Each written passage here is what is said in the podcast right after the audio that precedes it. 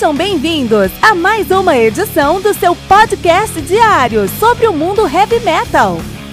Esse é o Metal Mantra, o podcast do metal sagrado.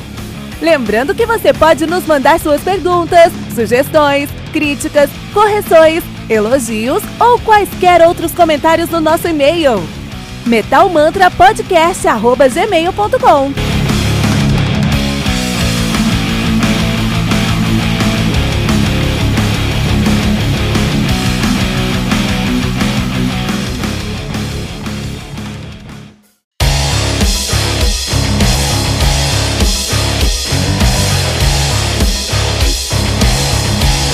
Você ouviu os últimos lançamentos do mundo heavy metal? Não tá sabendo daquele show que está todo mundo falando? Nossa, em que mundo você vive? Ah, sim, em um mundo sem o aplicativo do Anchor FM, né? Faça isso agora mesmo e busque por Metal Mantra. Favorite nosso podcast e pronto. Você nunca mais vai perder uma atualização sobre o mundo do heavy metal, além de poder ouvir todas as músicas desse episódio.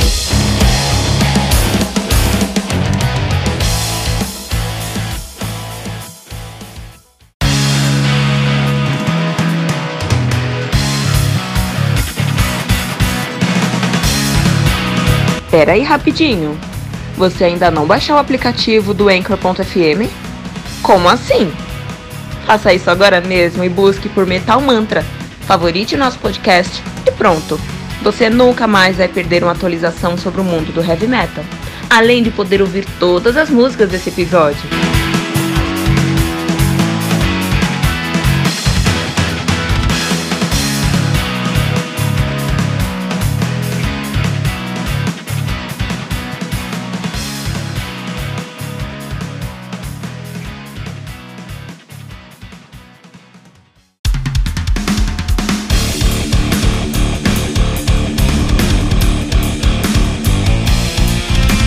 Você ouviu mais uma edição Metal Mantra, o podcast do Metal Sagrado. Apresentação: Kilton Fernandes. Não deixe de compartilhar a palavra do metal compartilhando esse episódio, usando a hashtag Metal Mantra.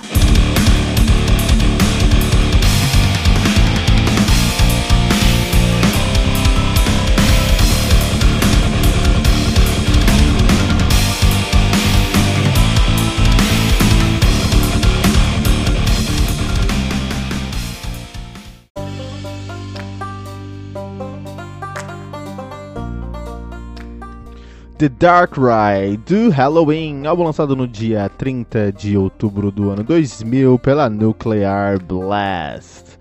Álbum que conta aí com 12 músicas totalizando 52 minutos de play. Halloween que são deuses, deuses do Power Speed Metal alemão. Os caras são os criadores aí do Power Speed Metal alemão, basicamente, né? Não são os criadores, mas estiveram lá no começo. Uh, eles, junto com o, o, Na época que o Kai Hansen tocava ainda com o Pete Selk, lá da. O Pete Selk do Iron Saber, que lançou o Obsidian, a gente fez um review aí, tá?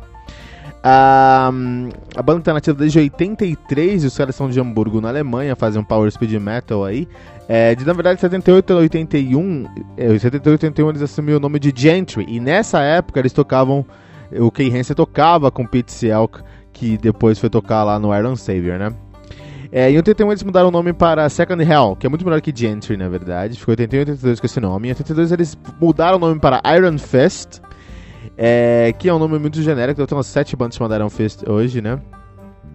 E até 83. Em 83 eles mudaram o nome para Halloween. É legal porque é né, Halloween de, de, da festa, é lógico que a gente foi da, da do feriado Halloween, o dia da, o Halloween, né? A véspera do dia de todos os santos. Mas, o Dia das Bruxas, também conhecido como Dia das Bruxas, né? Mas é, tem um Hell, Hell de Inferno no meio, então fez um, um, um joguinho com palavras muito legal aí, né? Eles estão assumindo esse nome desde 83, né? E os caras estão uma geografia aí é, muito inconsistente, porque em alguns momentos eles são deuses sagrados do heavy metal, em outros momentos eles deixam muito a desejar, cara, né? Então é, é, é, é, um momento muito complicado, é uma discografia muito complicada para a falar que é a discografia do Halloween. Os caras começaram com seu debut de 85, que é Walls of Jericho, que tinha ali todos os elementos que já nos levariam ao Halloween clássico, é, fundador, fundadores do heavy metal alemão, do speed metal alemão, mas, o, mas não era, não era de fato o Halloween que a gente conhece. É considerado também um dos melhores álbuns do Halloween até então, provavelmente o melhor álbum do Halloween até então, né? Temos aí o Keep of the Seven Keys parte 1 de 87, esse sim, bastião do Power Speed Metal alemão, os caras aí já trazendo um som muito característico, é, muito icônico, já com o vocalista Michael Kiske, é, estabelecendo os fundamentos do Power Metal alemão e do metal melódico brasileiro. Olha aí, muito, isso aí influenciou o Brasil de uma maneira incrível.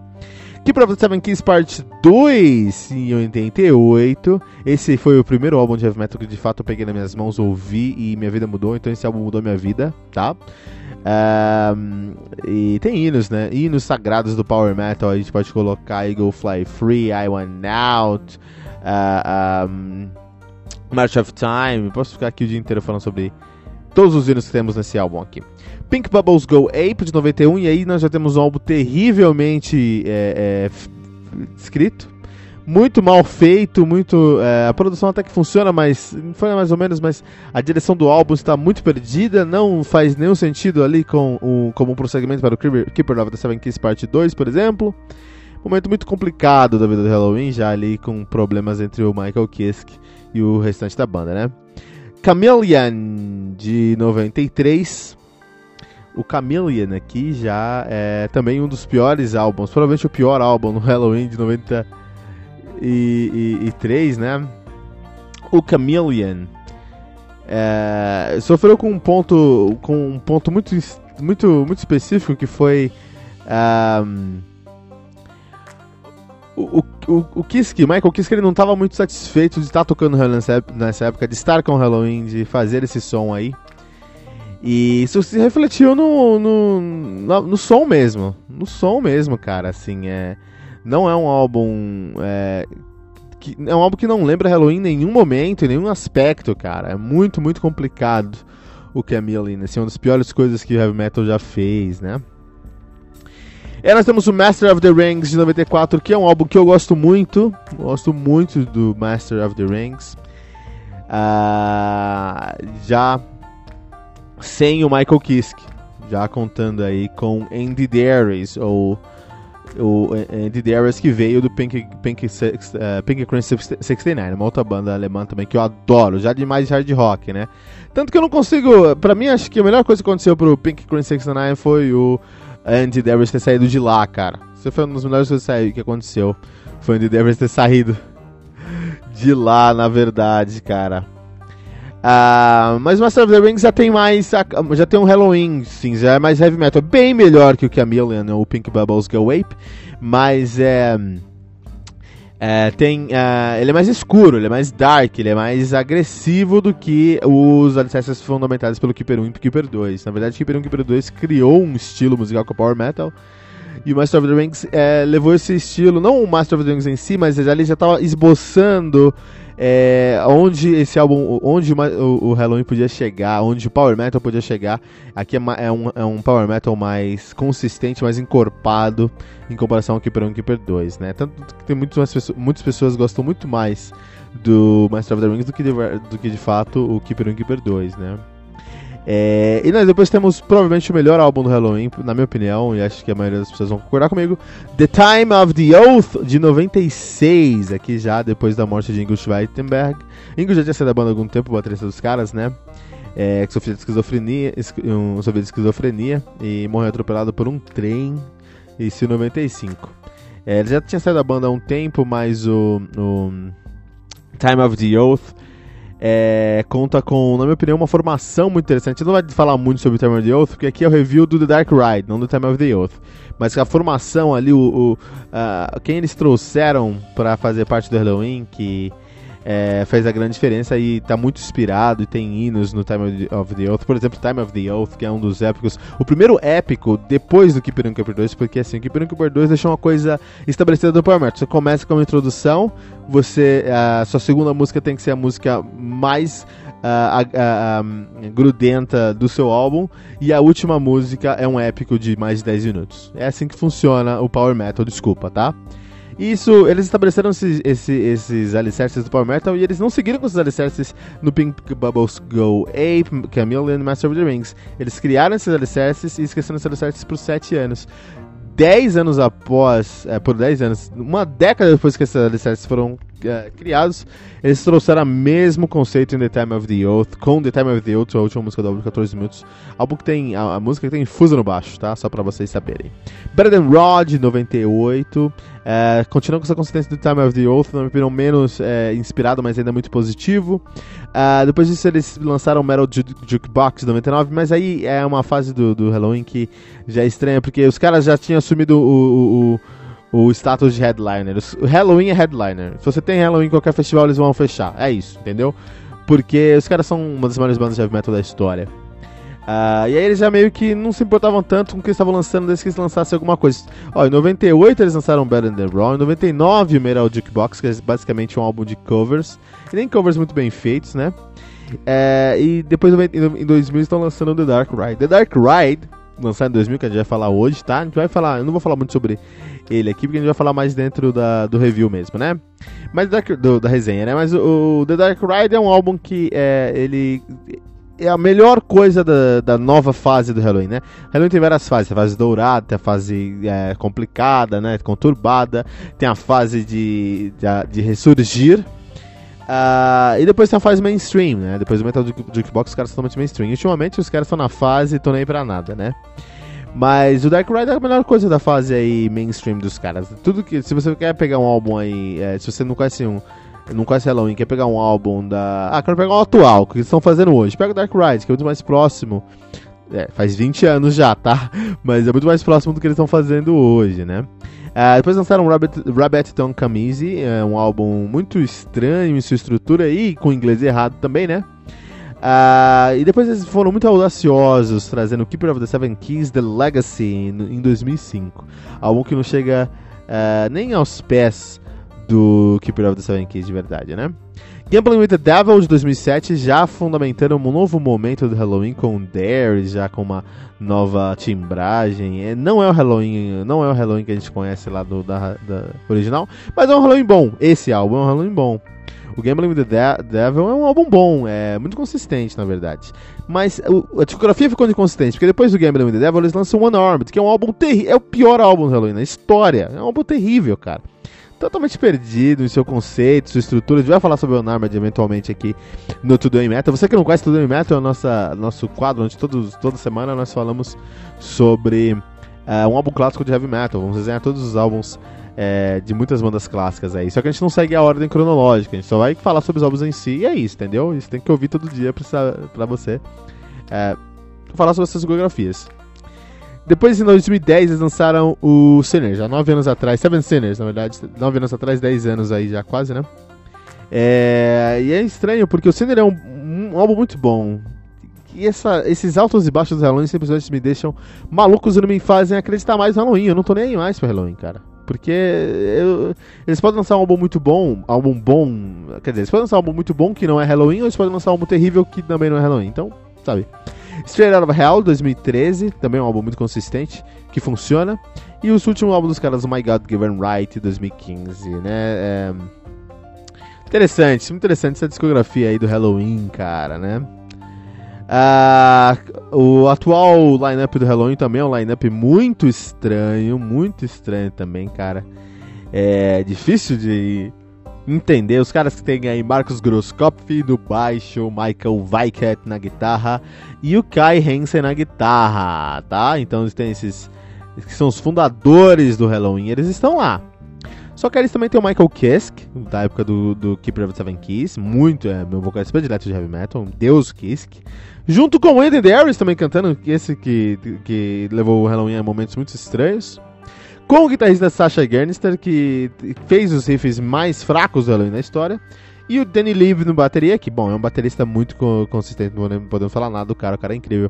Mas, é, não faz sentido. Eu, pra mim, eu não sei porque o Halloween hoje ele não é mais uma banda, né? Então, por muitos anos, houve aquela grande discussão ali, porque é, quando uma banda muito icônica, gente no Brasil, quando uma banda muito icônica perde um vocalista, ele cria uma legião de, de viúvas, né? Então eles vão, eles vão criar ali, por exemplo, Angra. Angra é o caso, caso clássico disso, né?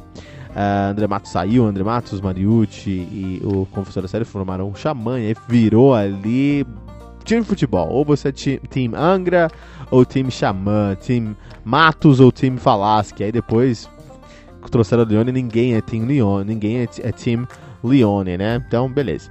Mas é, teve essas viúvas, né? Sempre tem isso, né? Halloween é uma das maiores viúvas, maiores bandas mais sofreram com isso aqui no Brasil.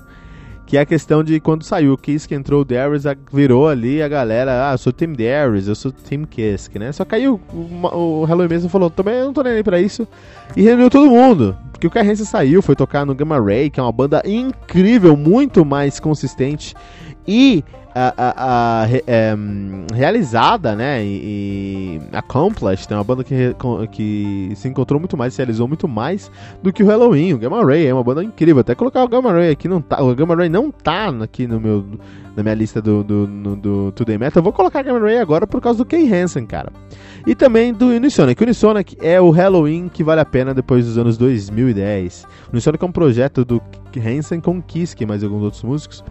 E é muito bom. É muito bom. É o Halloween que gente, é o Halloween que a gente é, precisava, na verdade, né? É, e o, o Darius e o Kiske juntos. Hoje o Halloween não é uma banda mais. O Halloween hoje é uma empresa. E os caras falaram: ah, bom, ah, traz aí, coloca três guitarristas, dois vocalistas e toca todas as fases, sabe? O Halloween hoje é cover deles mesmos. O Halloween hoje é uma banda que é cover deles mesmos, né? Isso é uma pena. Agora, é, eles então, aí, quatro anos sem lançar álbuns, eles ficam aí um tempo, ultimamente, de cinco anos sem lançar álbuns, né? É, de três a cinco anos. Então, assim, eles estão. Eles. Não sei se eles vão lançar um álbum agora, cara. Se eles forem lançar um álbum, eu vou, eu vou curioso, porque eu quero saber como é que funciona essa empresa. Provavelmente vou me decepcionar, mas eu sou fanboy. Eu vou ouvir, tá? Vamos falar sobre o Dark Ride. Dark Ride do. Uh, então o Dark Ride ele tinha um, um, um, trabalho muito difícil, porque ele fica ali no momento da discografia do Halloween, como a gente acabou de falar aqui, né? É muito complicado o Halloween, porque por um lado eles tinham que é, mostrar que eles sabiam o que estava acontecendo, que eles sabiam se é, é, fazer heavy metal ainda, que eles sabiam que eles o, o, qual direção eles queriam levar com o Halloween. Eles já tinham lançado é, o, enquanto o Halloween, os caras já tinham lançado bastiões do heavy metal melódico, que é o Keeper 1 e Keeper 2 tinham é, reinventado os fundamentos do Power Metal com o Master of the Rings, Time of the Oath e o Better Than Raw. É, mas, por outro lado, eles também já tinham tido problemas com Pink Bubbles, com Ape o Chameleon. E com o Metal 2 Jukebox, que não foi muito bem aceito. Então eles precisavam ali mostrar, ó, a gente veio aqui para fazer heavy metal, e a gente precisava fazer heavy metal. E nesse contexto, é, essa resposta que eles trouxeram é uma resposta muito válida, porque sim, eles provaram para o mundo que eles ainda eram deuses do heavy metal, cara. Temos hinos nessa. É, músicas que realmente estão. É, se a gente pega os 20 melhores músicas do Halloween, algumas delas vão estar aqui no uh, uh, The Dark Ride. Por exemplo, If I, If I Could Fly e uh, Mr. Torture. São duas músicas que fazem é, todo sentido enquanto Halloween, redefinem ali o contexto de. Uh, um, de uh, power metal. É um power metal muito mais agressivo, flertando com groove metal em alguns momentos, tá? É, o, o, Dark Rides para mim são uh, um, tem, uh, uma tem características, tem estruturas que para mim fundamentaram o som do Master Plan. Quando eu penso em Master Plan, Master Plan eu penso em uma banda que ouviu muito Dark Ride, fez cover de Dark Ride nos ensaios para fazer o seu som.